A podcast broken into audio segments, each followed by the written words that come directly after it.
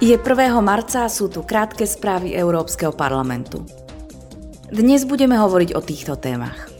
Humanitárne dôsledky vojny na Ukrajine, pozitívna reakcia parlamentu na politickú dohodu o Severnom Írsku, ktorú uzatvorili Európska únia a Spojené kráľovstvo a rodové aspekty energetickej chudoby.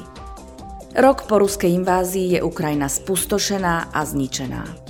V dôsledku toho približne 40% obyvateľov Ukrajiny v súčasnosti potrebuje humanitárnu pomoc a ochranu.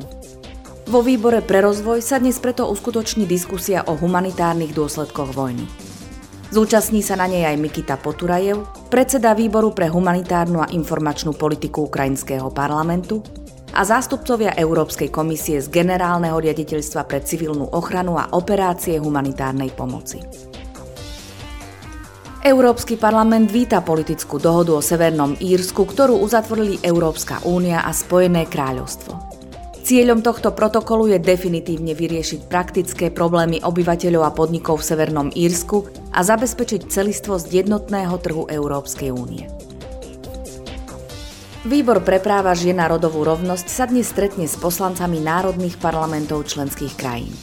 Vzhľadom na blížiaci sa Medzinárodný deň žien, ktorý budeme sláviť 8. marca, budú zúčastnení diskutovať o rodových aspektoch energetickej chudoby.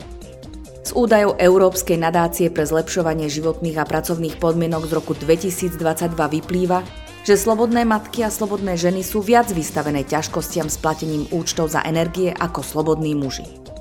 Často je to spôsobené nižšími priemernými príjmami a vyšším výskytom slaboplatenej práce, práce na čiastočný úvezok alebo neistej a nestálej práce. Počúvali ste krátke správy z Európskeho parlamentu.